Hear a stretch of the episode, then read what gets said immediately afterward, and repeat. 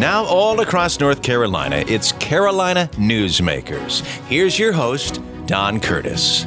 Well, welcome back to Carolina Newsmakers. Our guest this week is a, a, person who's been with us a number of times before, Patrick Woody, who is the president of the North Carolina Rural Ele- uh, Economic Development Center. He was named president of the Rural Center back in October of 2014 uh, and had been actually acting president almost uh, a year before that. So, uh, gosh, you're, you're you're coming up on a 10 year anniversary. And who said you couldn't hold on to a job? well, thanks, Don. I, pre- I appreciate that. Um, it, it the the time does fly by, doesn't it? It really does. And let's uh, talk a little bit about why the North Carolina Rural Economic Center was created. And I'll give just a little background, and then you can fill in the rest. Uh, early on, the General Assembly and others uh, realized that North Carolina was developing into sort of a two state e- economic situation where we had the highly developed areas like Raleigh, Durham, Greensboro, Charlotte, Greenville to a lesser degree, Asheville, and Wilmington. And then there's the rest of the state. And uh, uh, so the state said, we've got to do something to keep moving ahead in these other areas that are not growing quite as fast. And I guess that was the gen- genesis of the idea of the rural Economic Development Center. Uh, yeah, and you can sort of fill in the gaps of how it was created and whose idea it was and all that sort of thing. Yeah, back in 1987, a long time ago, 34 years ago, there was a North Carolina Jobs Commission that was really looking at um, the whole of economic development and what the state was ch- facing at the time at the end of the 80s. Uh, the number one recommendation of that jobs commission was that there ought to be an organization in North Carolina that was exclusively focused on rural economic development and dedicated to really improving the quality of life of rural people and rural communities. And the Rural Center was created at that time. We opened our doors in January of, of 1987, and we've been uh, pretty true to that and faithful to that mission for 34 years now. Um, and, and we are a statewide organization. We work in 80 of the 100 counties. Those 80 counties have population densities less than 250 per square mile. That's where we focus our time and attention. Uh, North Carolina remains uh, a persistently rural state. We've changed incredibly in 34 years. But when it's all said and done, only the state of Texas has more rural people than the state of North Carolina. Um, and North Carolina also uh, has uh, more small towns with less than 10,000 population than any state in the country except for Pennsylvania. Um, so we still really maintain that rural character, even though our urban areas have have really uh, seen some uh, some great economic growth. Um, and, and in many ways, the state has changed with uh, us being one of the fastest growing states in the country but there's still 4.2 million North Carolinians that call rural North Carolina home. And that's a, a sizable amount of the population. The population now approaching 11 million. That's right. Uh, but uh, 4.2 is still a lot. And, and of course, you know, I, I think even those counties, the other 20 counties, the counties that are in the fast growing areas, realize how important it is uh, to have growth that uh, is uh, healthy across the state. And uh, yes. uh, North Carolina uh, has always, I think, sort of admired these small communities. I came up in one. It, it, it happens to be in one of the rural areas. It came up yeah. in Bessemer City, yeah. which is near Gastonia, uh, which is in one of the 20 counties that is growing. But nonetheless, it was a small town. Yeah. And I experienced that and, and uh, loved uh, the, the life of a small town you came up in uh, Alleghany County. Yes. And at one time served on the Alleghany County Board of Commissioners. So uh, you know the how these smaller counties are faced with a, a unique set of problems that the, the uh, larger areas just don't have. Yeah, I, I do. And I've really uh, had that opportunity. You know, that's home. And, and I had the good fortune of going home and working um, after college um, and, and, after school for about um, 15 years or so before I came to the Rural Center. And that just, I wouldn't take anything for that uh, because it was a great um, real life, real world education, including serving as a local elected official and understanding that perspective. You know, as, as I'll reflect back on more than 20 years in rural economic development now, there are three things that really stand out to me as the really persistent challenges um, that that face rural communities all the time. We're always trying to solve for for one of uh, those things. The the first is leadership, and just being smaller places. Uh, uh, every everybody that takes an active role in their community usually wears more than one hat. Uh, you find yourself sitting around the same table with a lot of the same people doing a lot of different things. And so just having a strong leadership base is a is a challenge. Um, second big thing is is just the capacity of local government, the capacity of, of local organizations, the capacity of businesses to meet the needs of their customers or their citizens or their whatever their client base is uh, is challenging in a way that it's it, it's not as much so in, in in urban areas with more density. And then third is just figuring out how you get to the economies of scale that really allow you to do uh, certain activities, such, such as you know have a customer base that will support um, a modern water and sewer infrastructure or um, or other things that a community needs. We're always trying to solve for leadership, for capacity, and for economies of scale. Generally speaking, uh, did smaller communities and rural areas face uh, fare better or or worse than the larger communities because of the last 14 months that we've gone through with a rather strange economic situation that we call a pandemic? Yeah, that, that's a great question, and the answer is yes. uh, there is, um, uh, it is somewhat uh, of a mixed bag uh, as you look at rural areas around the state. Uh, there are some things that are very true. The pandemic arrived in rural communities later than it did everywhere else. Uh, this is a, a disease that um, um, lo- a virus that loves density, and so it really came to our cities and our metropolitan areas first. Um, and it looked for a while like it, it was going to, it may not show up in all rural places. We we now know that it did. Uh, we had rural counties that had the highest, some of the highest infection rates in the state of North Carolina at times during the last 14 months. We also had some rural counties that were among the lowest uh, in terms of infection rates uh, over the last 14 months. And, and so it, it, was a mixed bag in that regard, but there was no place in rural North Carolina that did not feel uh, the impact uh, of COVID 19 ultimately. Um, and there were some characteristics that um, made communities particularly prone uh, to outbreaks uh, we have an older population, so just by virtue, uh, we skew older than the population of the state as a whole. And just by virtue of some of the health challenges that older folks face, um, that more susceptible uh, to getting the virus and worse outcomes uh, when older people uh, contracted the virus. We also have, uh, you know, we're a big agriculture state. A lot of that um, ag product is grown in rural North Carolina. We have a lot of food manufacturing, food processing facilities around the state. Those uh, type facilities tend to have a lot of employees in a, in a fairly confined space, kind of the perfect recipe for COVID uh, and for replication. And so we saw outbreaks in many of our food processing facilities around uh, around the state, and, and that was a challenge. Um, it, it, so uh, we we also have a healthcare system in terms of our rural health delivery system through our rural hospitals and free clinics and and community uh, health centers.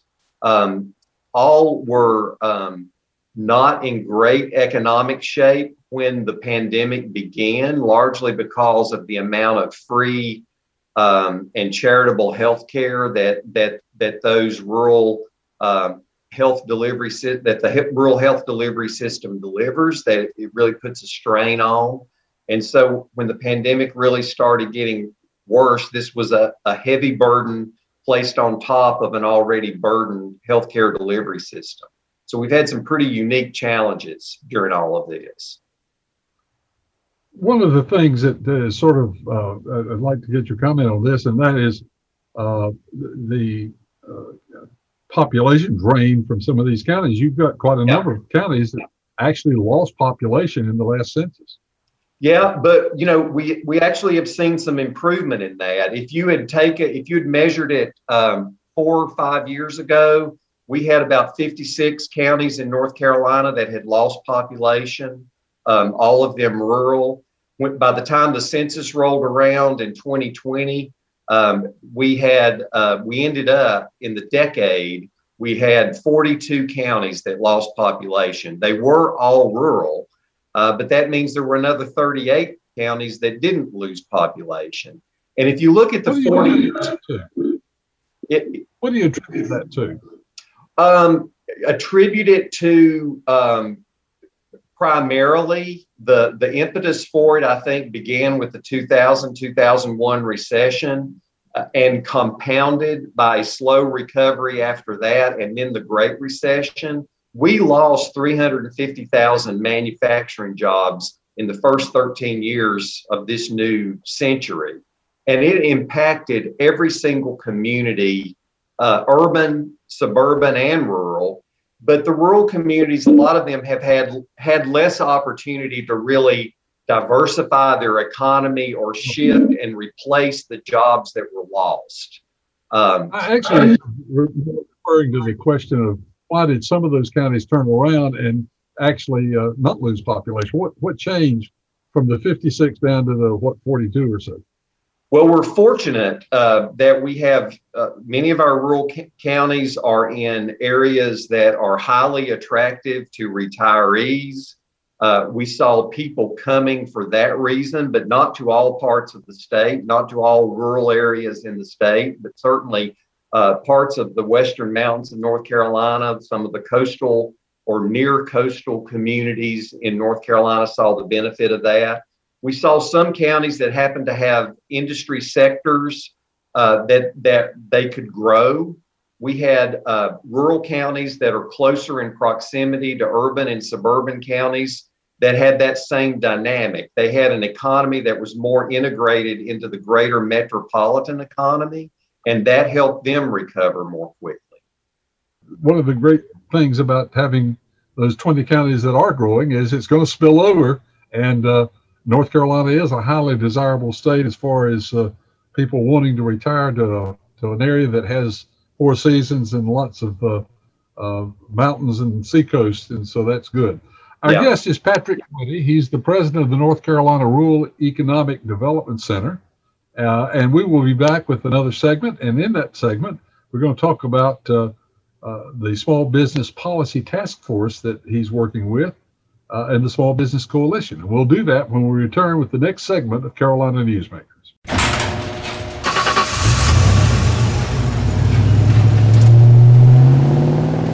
I spend a lot of time in the garage, but even more time in the rain, sleet, and mud. In 95, I helped tow your moving trailer. In 05, I helped you get out of a ditch. Yeah, I know I'm a bit rusty, and sadly in 09, it was sparks from me, your handy chains dragging behind your truck that accidentally started a wildfire. Sparks from dragging chains can start a wildfire. Spark a change, not a wildfire. Visit smokeybear.com. Brought to you by the U.S. Forest Service, your state forester, and the Ad Council. Only you can prevent wildfires. Adopt US Kids presents What to Expect When You're Expecting a Teenager. Learning the Lingo. GOAT G O A T acronym stands for Greatest of All Time, as in spaghetti sandwiches for dinner? They're my fave. Dad, you're the GOAT. You don't have to speak teen to be a perfect parent. Thousands of teens in foster care will love you just the same. Visit adoptuskids.org. Brought to you by the U.S. Department of Health and Human Services, Adopt U.S. Kids, and the Ad Council. My mother was very familiar with her neighborhood, but one day she stopped at the stop sign and she wasn't even really sure where she was at. When something feels different, it could be Alzheimer's. Now is the time to talk. A message from the Alzheimer's Association and the Ad Council. We continue with Carolina Newsmakers. Here's Don Curtis. Patrick Woody is our guest here on Carolina Newsmakers. He's the president of the North Carolina Rural Economic Development Center. He uh, has been in that job, as we said, of, of about 10 years, uh, almost 10 years now, but he's been with the uh, Rural Development Center since 2006. So a lot of experience and a lot of knowledge of the problems and opportunities of the 80 counties that uh, are classified as being rural counties here in the state of North Carolina.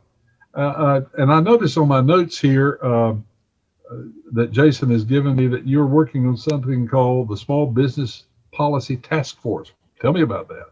Yes. Um, so we developed about four years ago a comprehensive uh, policy agenda for rural North Carolina. Then we spent some time traveling around the state, meeting with all of our leadership, and really understanding uh, from that comprehensive agenda what, what were the issues that really bubbled to the top. And one that we identified was the need to have stronger statewide policy and, and a stronger statewide focus on taking care of the businesses that are already in our community and that have the potential to grow and really paying attention to what it takes for them to invest more and hire more. And secondly, how do we build an environment in every community, rural, urban, and suburban, where we are investing in startups and we're trying to ensure the success of startups. Um, and uh, North Carolina has a great reputation in the area of recruitment. Uh, we're good at it. We um, and, and we've shown some impressive w- recent wins that are going to have a big impact on our state. But but recruiting new businesses in from the outside is only one of the ways that jobs are created. And for rural communities, the small business ecosystem is particularly important. And just a couple of, of statistics about small business in North Carolina. Uh, 75% of all business establishments located in the rural 80 counties. So that's 80 counties of the state. That's 75% of the landmass of North Carolina. 75% of all business establishments employ fewer than 10 people. So small business is big business in those 80 rural counties. If you look at the state as a whole, 95% of all business establishments in this state have fewer than 50 employees, 95%. Those 95% of businesses employ 44% of the total workforce of the state, uh, which is a big number um, out of 11, uh, out of a state of 11 million people and, and a, a, workforce that is uh, in, well into the millions. And those that that 95% um, generates about a trillion in annual sales. So that's where a lot of economic activity is occurring. Um, and we really believe that we can do a better job in North Carolina at supporting our small businesses and supporting that ecosystem for uh, new business starts and ensuring the success of those. So we launched back in um, August of 2020 a small business policy task force made up of some great uh, business leaders, small business owners, some key organizations that work with businesses.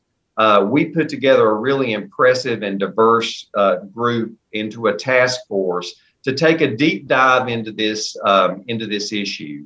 We went around the, the state virtually, and we held um, small business uh, roundtables in uh, five regions across North Carolina where we brought small business owners together to really talk about the common challenges. And from that, we really developed, I think, a deep understanding of things we can do as a state to really help improve and, and, and uh, provide stronger support uh, to small business owners, uh, both those that have been around for a while and those that are just trying to start a small business.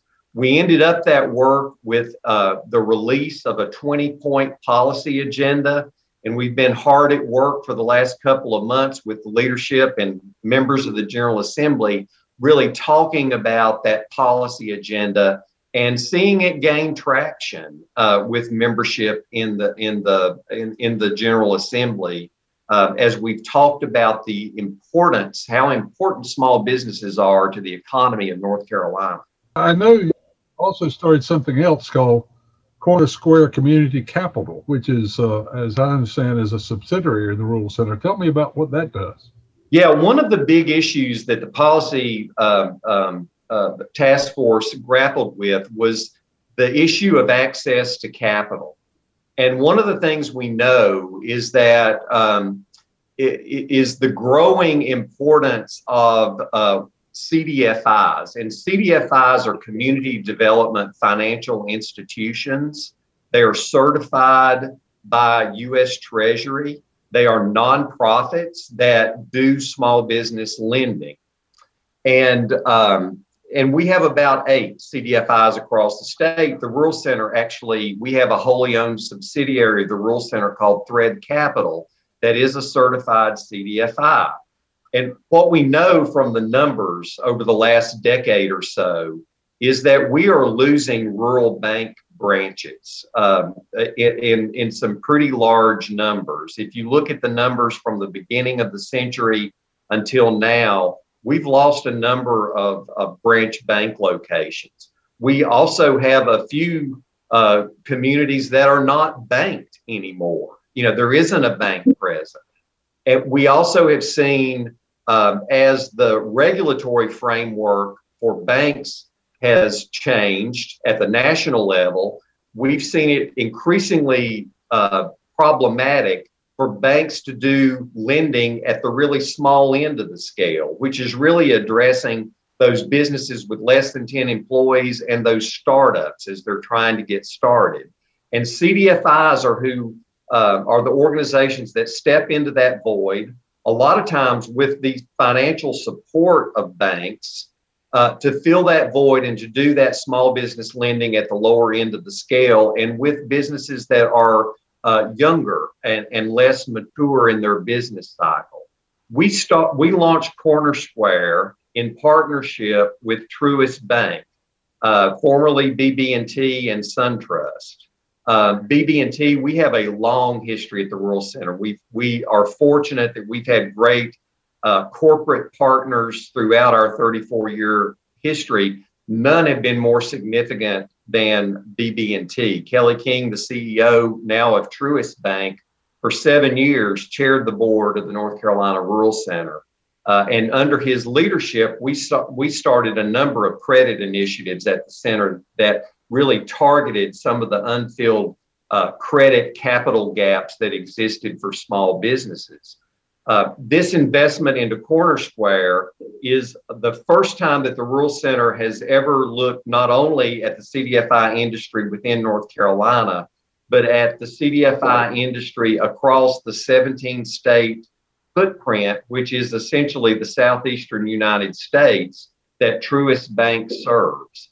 And our goal is to build a stronger CDFI industry across the southeastern United States by really investing in building the capacity of those CDFIs to do more lending, support more small businesses. Uh, it's a historic uh, effort that's really unprecedented in the country.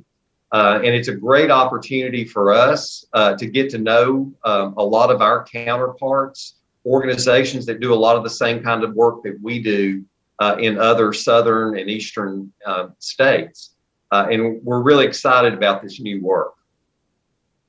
That's exciting. And, and of course, uh, if you're watching the banking industry and you're as old as I am, I mean, you go back to the 60s, we had savings and loans, we had yes. insurance companies, we had banks, we had uh, uh, small loan companies, and so forth. And through the years, that's all sort of merged that's right. into one thing. And of course, as it merged, the entities got bigger and they lost interest in the smaller communities because it just wasn't profitable to operate in the smaller communities.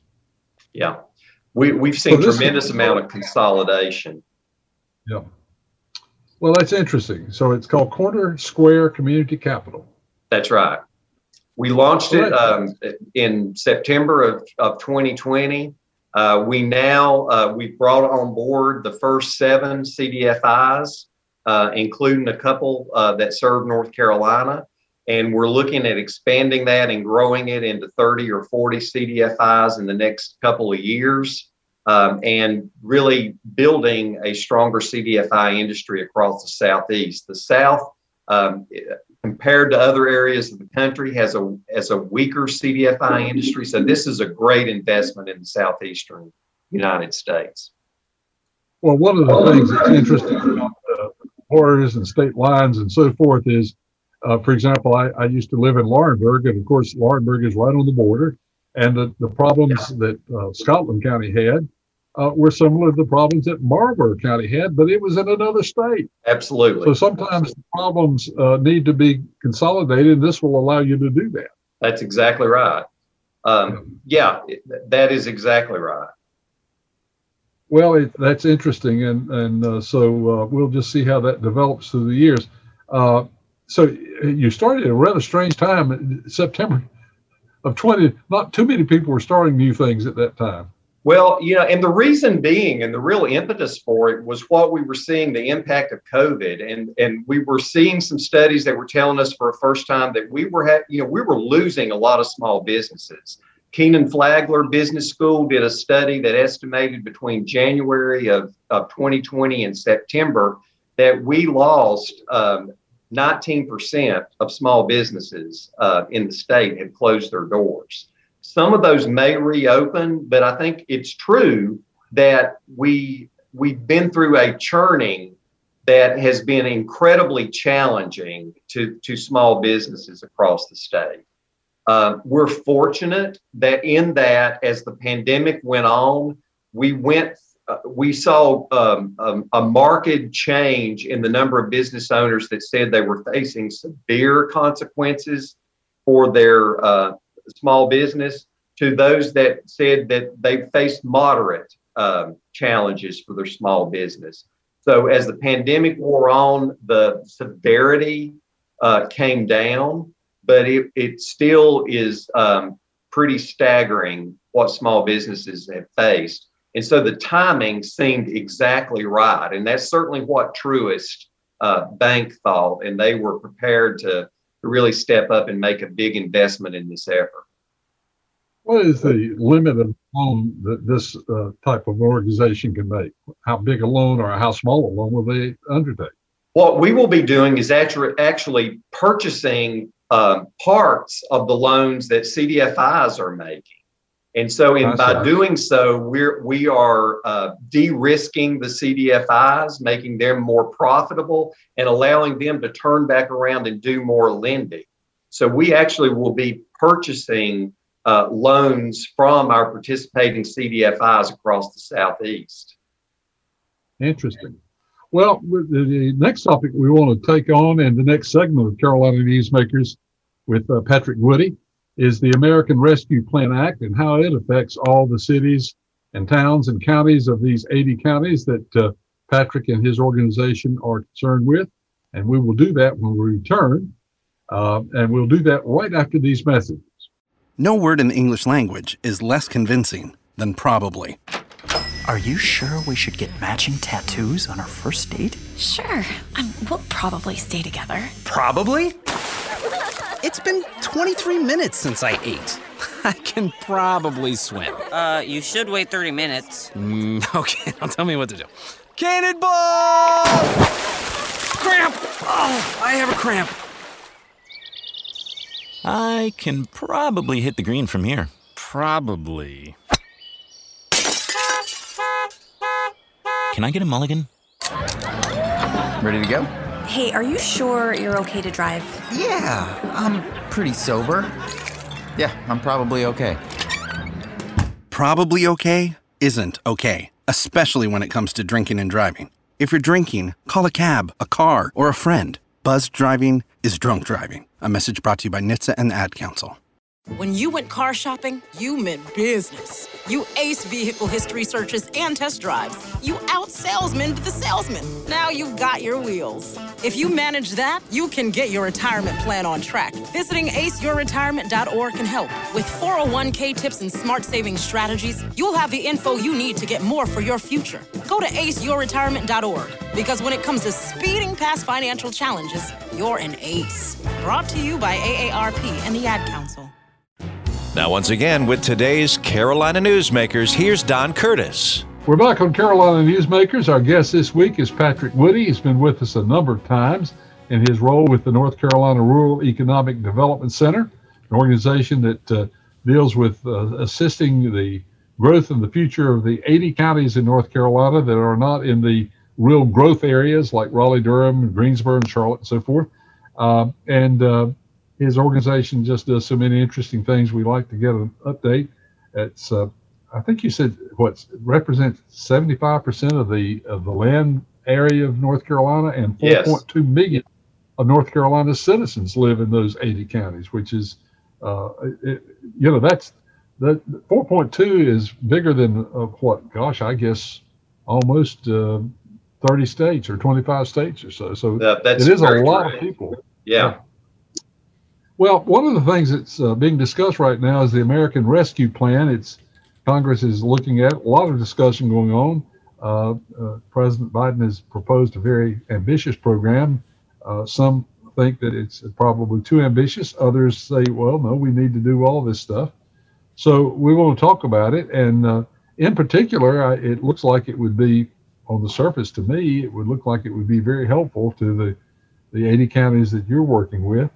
Uh, so tell me uh, just exactly how you're viewing and, and what you're looking at maybe happening as a result of whatever might come out of the American Rescue Plan.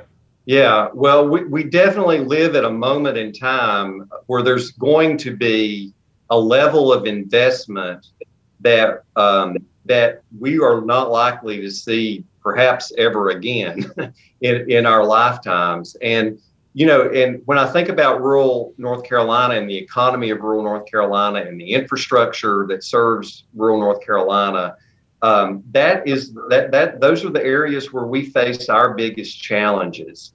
And the America's uh, Rescue Plan Act, um, which gives money to all 50 states, it also appropriated money to every unit of local government, both town and county regardless of their size. So even our smallest rural municipalities and our smallest rural counties are going to get um, funding, one-time funding from uh, the ARPA um, Act. And it's going to give us really a historic opportunity to decide what we want to invest those dollars in. And so there, those conversations are going on at the at the state level and give me reason to be incredibly optimistic and hopeful about some of the big things we've been working on for years. Yeah, I probably didn't explain this very well because some of this is already uh, passed legislation and some of it is still being considered as far as additional funding. So there's some of it is already here. Uh, yeah, yeah, good. and, and it, all told, the state of North Carolina has about $5.5 billion uh, in uh, ARPA dollars that the General Assembly and the governor will, you know, will decide um, how the state is going to spend. Well, it's interesting, and of course, one of the topics that everybody agrees would be most beneficial to uh, rural North Carolina is the expansion of broadband. Yeah. Because as I think we found out during the pandemic, how important broadband is in a number of fronts, education and health being two of them. Absolutely. But, uh, uh, broadband, of course, is expensive when you get into uh, you know the less populated areas, uh, and yet it is, is, the one thing that uh, can really stimulate growth. No question about it. And growth will be next to impossible without broadband. And we know that. And the pandemic really did shine an incredibly bright light on a fact that we already knew, but didn't perhaps know it quite as well as we've learned it in the last 14 months. and that is how essential broadband infrastructure is to life in the 21st century. Uh, whether you're trying to work remotely and keep a job and, and not be a, not being able to be in the office, or you've got kids that can't be in school and are trying to do remote learning and keep up with their schoolwork at home, uh, or you're trying to get healthcare services and, and do that through uh, telemedicine, um, or you're trying to run a small business and, and you need the infrastructure in order to support uh, the remote nature of work during a pandemic all of those things really did shine a bright light on the, the lack of broadband infrastructure, adequate broadband in many of our rural areas. Uh, and I will also say that there are parts of our urban and suburban counties that are also underserved with rural broadband. So it's not exclusively a rural problem, but certainly as you move to uh, areas of the state with less population, uh, the, the presence of that infrastructure becomes harder and harder. And it we can never reach um, you know those less dense places if we're not willing to subsidize the cost of building it. And so the ARPA, this uh, moment that we're at with these unprecedented level of, of, federal dollars coming to the state, and we get to decide how do we want to invest those, really gives us a, a historic opportunity to not just nibble around the edges, but to take a really big, bold step to ensuring last mile broadband to every home and every small business uh, in the state of North Carolina. And that's kind of the moment of time that we're in. Last week, uh, well, a couple of weeks ago, we saw the governor, he rolled out his budget proposal for the ARPA dollars. Included in that plan was $1.2 billion for rural broadband. And, and it was very comprehensive in what he proposed, proposing not only addressing the infrastructure issue, but uh, addressing the issue of affordability that even in some places where the infrastructure uh, exists, not every family can afford uh, to have that service in their home.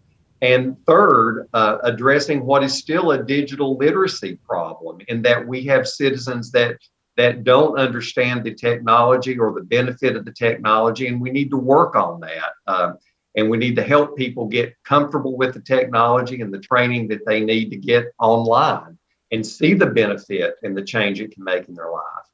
Um, then last week, we saw the, the North Carolina House roll out uh, a proposal just for the infrastructure piece that totaled $750 million to all 100 counties um, uh, to build broadband infrastructure in unserved and underserved areas. And it passed the North Carolina House unanimously, not a single nay vote, which I think shows you the level of bipartisan commitment for this issue. Well, one of the, uh, you know, you mentioned, and this sort of crosses all sorts of, of, things, but you mentioned the growth of some of the counties was dependent on retirees coming into the state. Yeah. And telemedicine, of course, will encourage them to live in the less, uh, uh, the areas that are less served by the major hospitals because now with telemedicine, they have more and better access to medical care through telemedicine. That's right. So that's not just for uh, poor and underserved uh, people in that area, but also for retirees and folks who live in those areas. Generally speaking, they now have an access to health care that they could never have before. That's right. And those those individuals, those couples, those families that are making lifestyle choices about where they want to live, they're not going they're not going to go to a rural community that does not have broadband infrastructure um, yeah. and and that is just a given. And but we live post COVID. Families everywhere are going to be rethinking how they live their life. And some of them are choosing and voting with their feet and moving to less dense areas. And we're going to see rural America benefit from that. And we're probably going to see a slowing down of this trend toward urbanization that we've seen over the last 30, 40 years. I don't think it will it will reverse, but I do think it will slow. And that's a great opportunity for many of our uh, rural communities particularly in a state like North Carolina that has so much to offer from the mountains to the coast. We can really benefit from that. But to take maximum advantage of it, we've got to make sure that last mile broadband is everywhere in this state. The other area that we've been putting on for some time is uh, water and waste infrastructure. A lot of these towns and communities just simply didn't have the money to do it.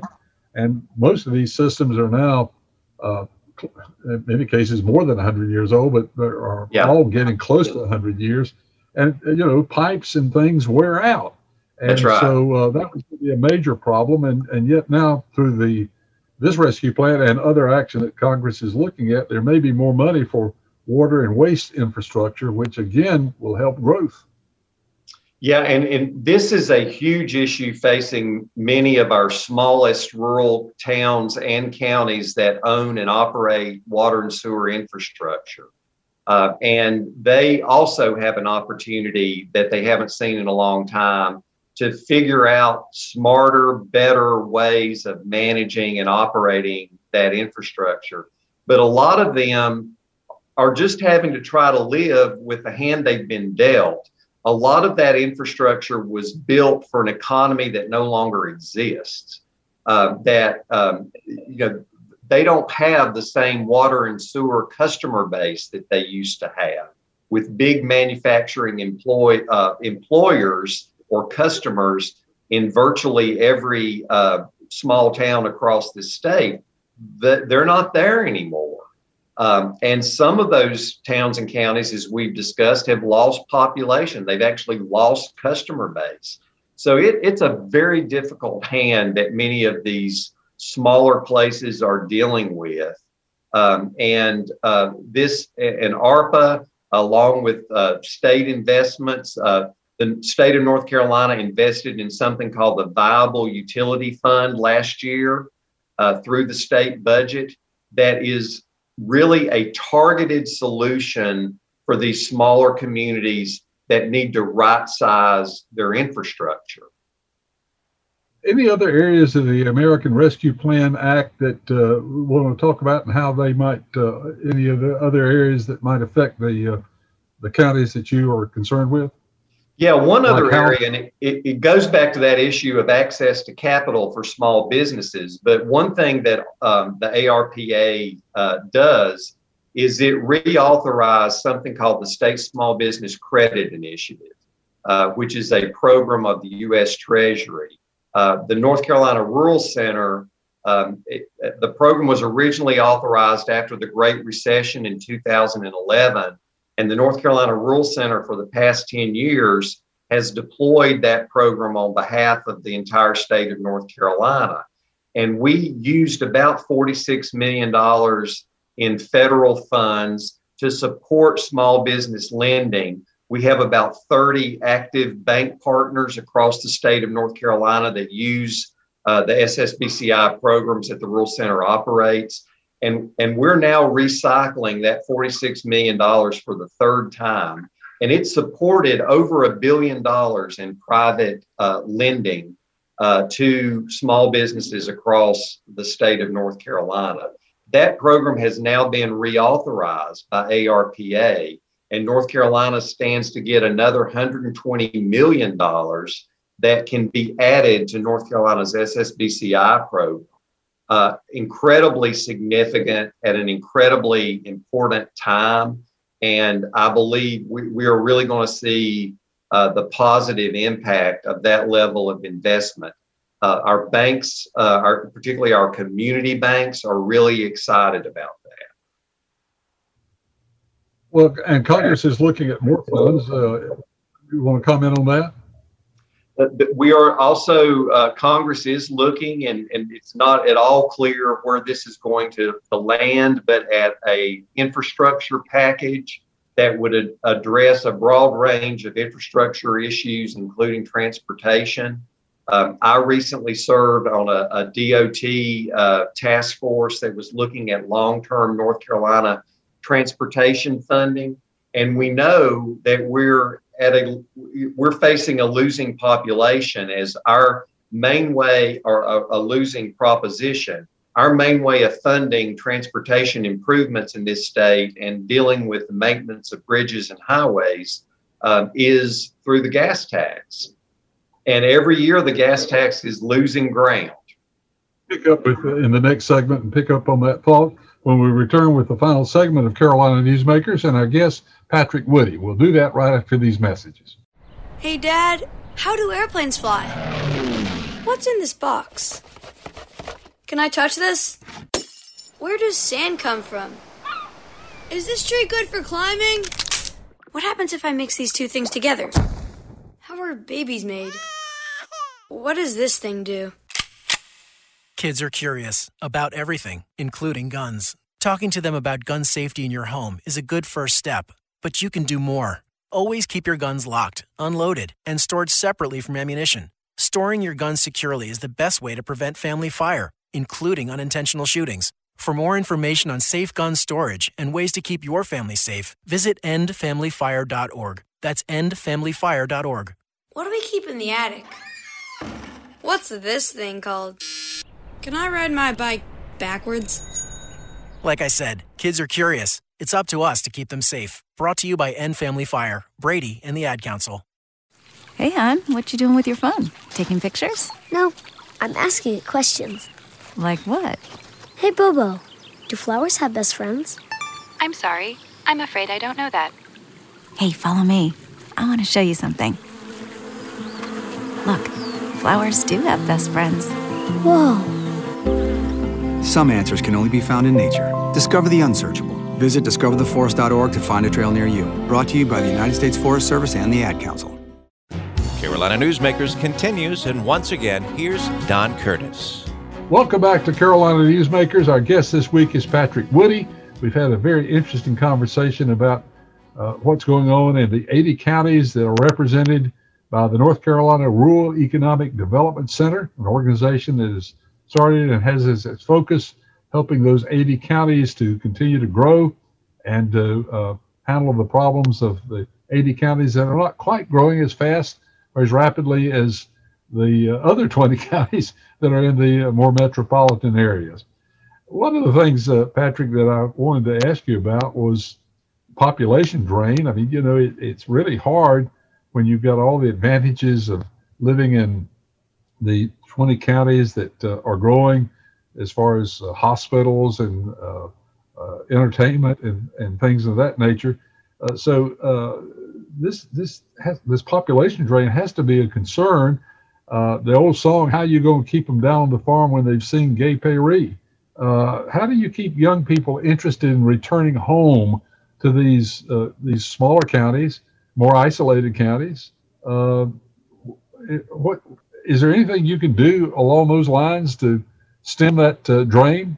Yeah, th- there is a there's a lot you can do, and I think there's a lot that we are learning how to do. Um, and a really key ingredient to it is the North Carolina Community College system.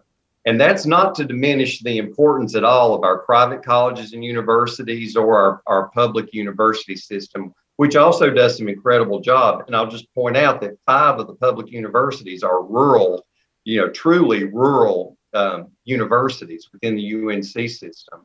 But those 58 community colleges are really geared toward training in um, in industry, in trades, in technical skills. Uh, a lot of them producing, uh, uh, supporting uh, industry and jobs that provide very good livable wages uh, to their employees.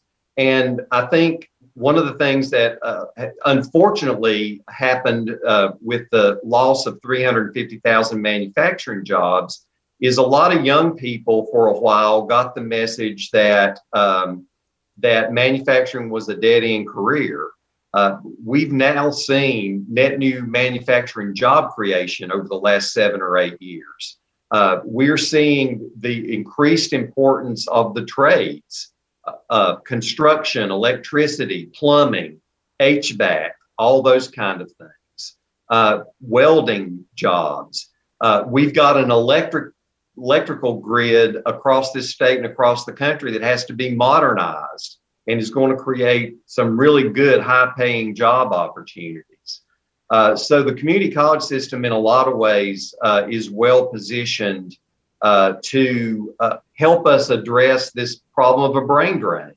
And what needs to happen at a local level is we need to get really focused on the job opportunities that are in our county, in our town, in our region, close by, that um, that do provide the opportunity for a really good life, uh, and and make sure that kids know about them. And we need to use our scholarship and our incentives that we have to encourage kids to train for a job that exists locally. We have medical deserts in rural areas across and dental deserts uh, in rural areas across the state where we need more doctors and dentists. Uh, there's no better solution than to uh, home grow a doctor or a dentist and, and educate them and give them an opportunity to come back to the community that they probably love um, and, and serve that community. Won't be for everybody, but we can get much more intentional about connecting those dots for young people and, and for the parents of young people uh, so that they can really understand the opportunities that do exist in their own backyard.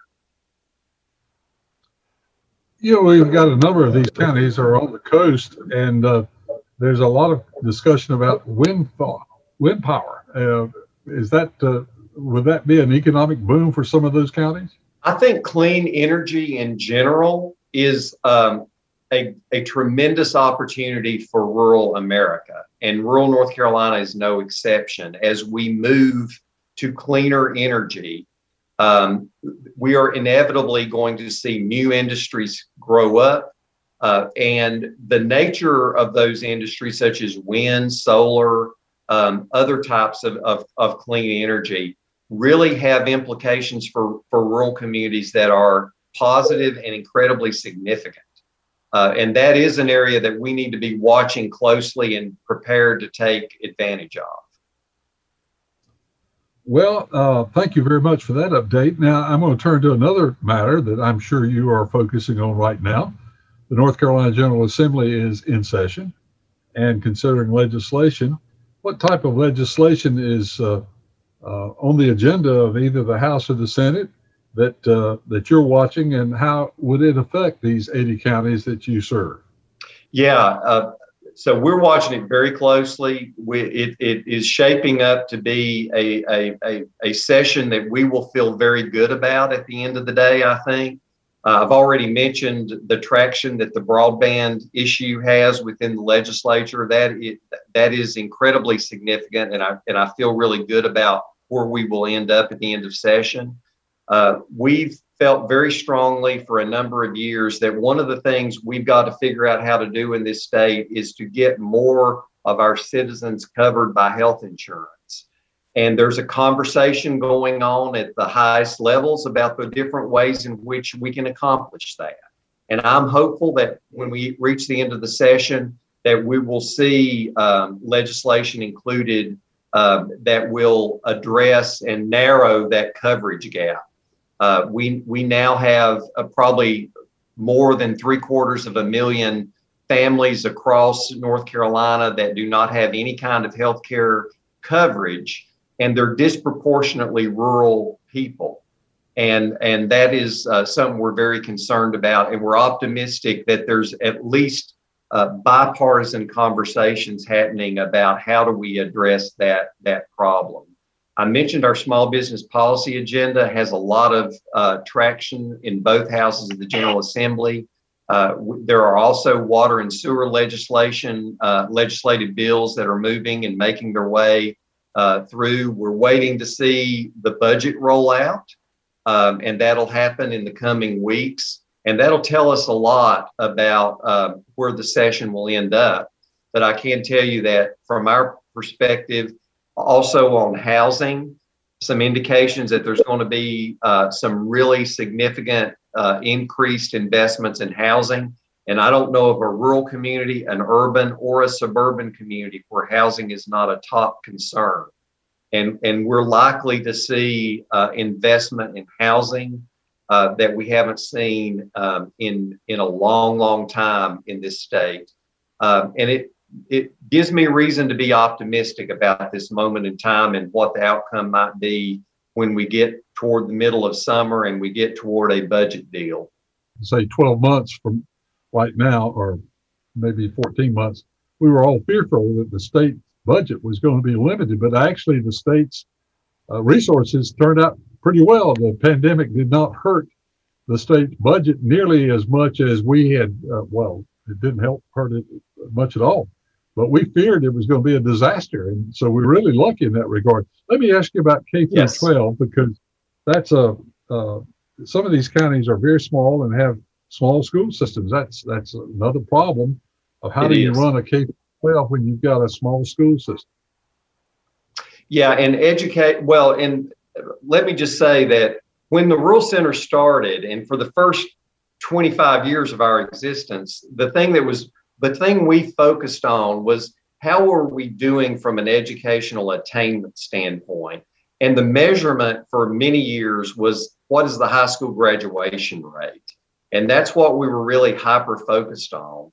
And today, what we understand and know about this world that we live in and how fast how fast it changes and how rapidly technology is advancing that you really need people, individuals that are committed to lifelong learning.